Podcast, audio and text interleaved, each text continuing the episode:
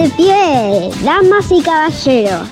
A partir de este momento, la radio luce a toda orquesta, a toda orquesta, voces de la Sonora de la Yapi. ¿Cómo imaginas que sería tu vida sin la orquesta? Triste. Ahora la orquesta es parte de mí y sin ella ya nada sería lo mismo. Mi vida sin la orquesta hubiera sido muy diferente a la de ahora. No me imagino mi vida sin la orquesta porque es como una segunda casa en la que tengo compañeros que me entienden a mí, profesores que están siempre apoyándonos en todo. Si no hubiera entrado a la orquesta, estaría enfocado en alguna otra actividad, ya sea algún deporte o algún otro pasatiempo. ¿Cómo imaginas que sería tu vida sin la orquesta?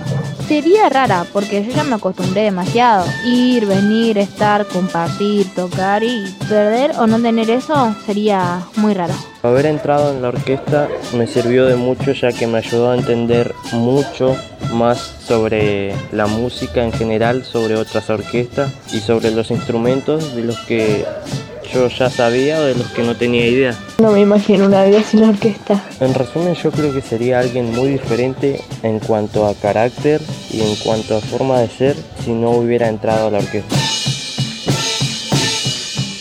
Esto fue A Toda Orquesta, Voces de la Sonora de la YAP. Es una producción de Radio Aijuna.